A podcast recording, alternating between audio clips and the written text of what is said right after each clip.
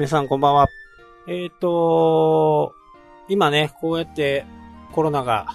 蔓延している中で、何かとこう行き詰まっていることとかね、えー、悩み事。まあみんなそれぞれね、あると思うんですよ。ただあのー、まあ僕のね、えー、個人的な、ね、決してお勧めするものではないですけど、えー、僕ね、最終最後のことを考えるんですよ。まあこれが最悪のことまずは最悪のことを考えて、じゃあその最悪にならないようにどうするのかっていうことをね、えー、考えるんですよね。大体。まあそうすると、最悪の事態のことが想定できる。で、ああ、やっぱりそうなったか、で終わるんですよね。でも、あの、最悪のことが想定できなければ、どうしても、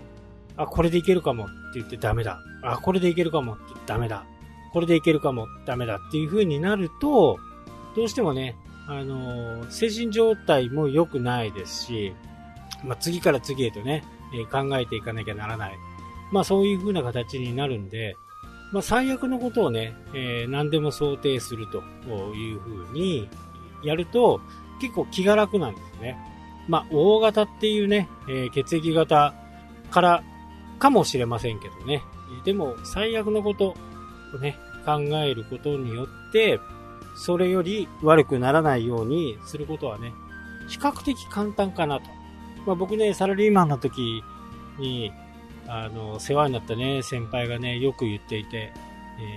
ー、いや、このクレームはもうどうしようもないだろうっていうようなね、クレームを抱えた時にね、その先輩はね、よくね、まあ命まで取られやせんと、いうことをね、よく言ってました。まあまさにその通りでね、えー、死んじゃうわけじゃないんで、えー、もし自分が間違った、ね、仕事だから間違うことは、やっぱりあるんですよね。で、そのことをやっぱり真摯に謝って、えー、次なる対策を考えるというふうなことでね、えー、大抵は乗り切ら乗り切ることができると。で、そこで、こう、はじめね、小さなクレームから突然大きなクレームになるっていうのは、なんとかごまかそうとしてね、えー、やる。ごまかそうとすると、すればするほどね、余計変な方に走ることになっちゃいます。まあこれは僕の経験なんでね。えー、やっぱり自分がミスしたことを、まあ素直に認める。で、なるべく正しい方向。ね、これ僕、あの、ミスしてしまいましたと。強いてはね、僕の仕事はあの、不動産だったんで、えー、毎月の支払いがね、2000円上がっちゃいますと。資金計画とか結構出すんですよね。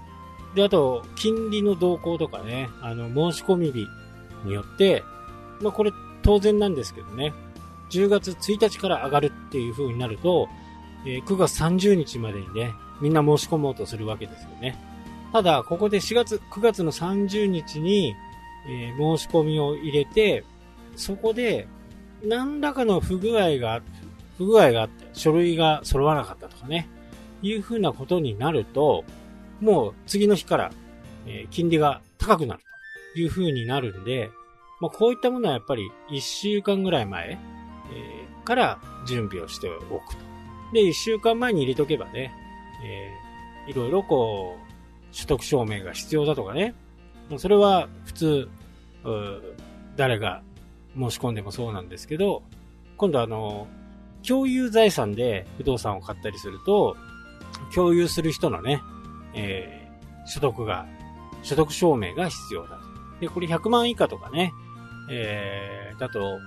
ちゃんとした会社でパートをしてたりすると、所得証明大体出るんですけど、結構なんちゃってでやってるところって、そういう申請とか出してないんですよね。そうすると、所得証明出ないんですよ。で、まあこれ正しくはないとは思うんですけど、今度そうなると、そっちの会社の方に、えー、所得証明とかね、源泉、源泉徴収でもいいんですけど、えー、源泉すら出さないようなね、えー、会社とかあったりするんですよね。現にね、あって。それで、吸った問題あって、まあ、金利が間に合わないとかね、えー、いうことが過去にありました。まあ、これは僕がね、あまり悪いことじゃなかったんで、まあなんとか早くね、あのー、共有者の勤めている先から所得証明を出してほしいと。で、時期によってはね、えー、源泉徴収でもいい時があるんですけど、えー、ダメな時期もあるんですよね。所得証明じゃないとダメ。なので、まあそういうことが住宅を売るものとしてはね、普通は大体分かっていることなんで、あとは金利ね。あとは大きな会社とか勤めていると財形をやっているかやっていないかとかね。えー、いろいろこう、金利も安いところがあったりします。職場から貸してもらえるとかね。まあ今日の話をね、えー、総合していくと、とりあえず、今ね、悩み事があっても、それを解決するためには何が必要なのかっていうことを考えがちですけど、まずは最悪の事態を考えるっていうことをね、えー、今日はね、ちょっと言いたかったんですよね。で、最悪、じゃあ、えー、1ヶ月給料がない、1ヶ月仕事がない、となったら、まず1ヶ月は生活できるのかと。まあ、できなかったら、どこかで働くとかね、日払いとか、いうのがないのかどうなのかっていうことを探すってことですよね。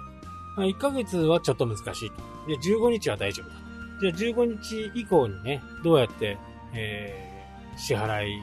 え、給与をもらえるのか。まあそういったことをね、考えていくと、比較的ね、気持ちが楽になるかなと。まああんまりね、楽観的に考えると良くないんですけど、ただまあ、自分がね、どれだけ頑張っても相手があることなんで、まあそこはね、え日頃のお付き合いとか、え日頃の自分の生活態度とかね、えそういったものからもね、判断されていくんで、突然ね、優等生になるってことはできないんでね。まあそういう日々の生活からもね、まあ真摯に生活していくといいのかなというふうにね、思います。はい、というわけでね、今日はこの辺で終わりとなります。それではまた、したっけ？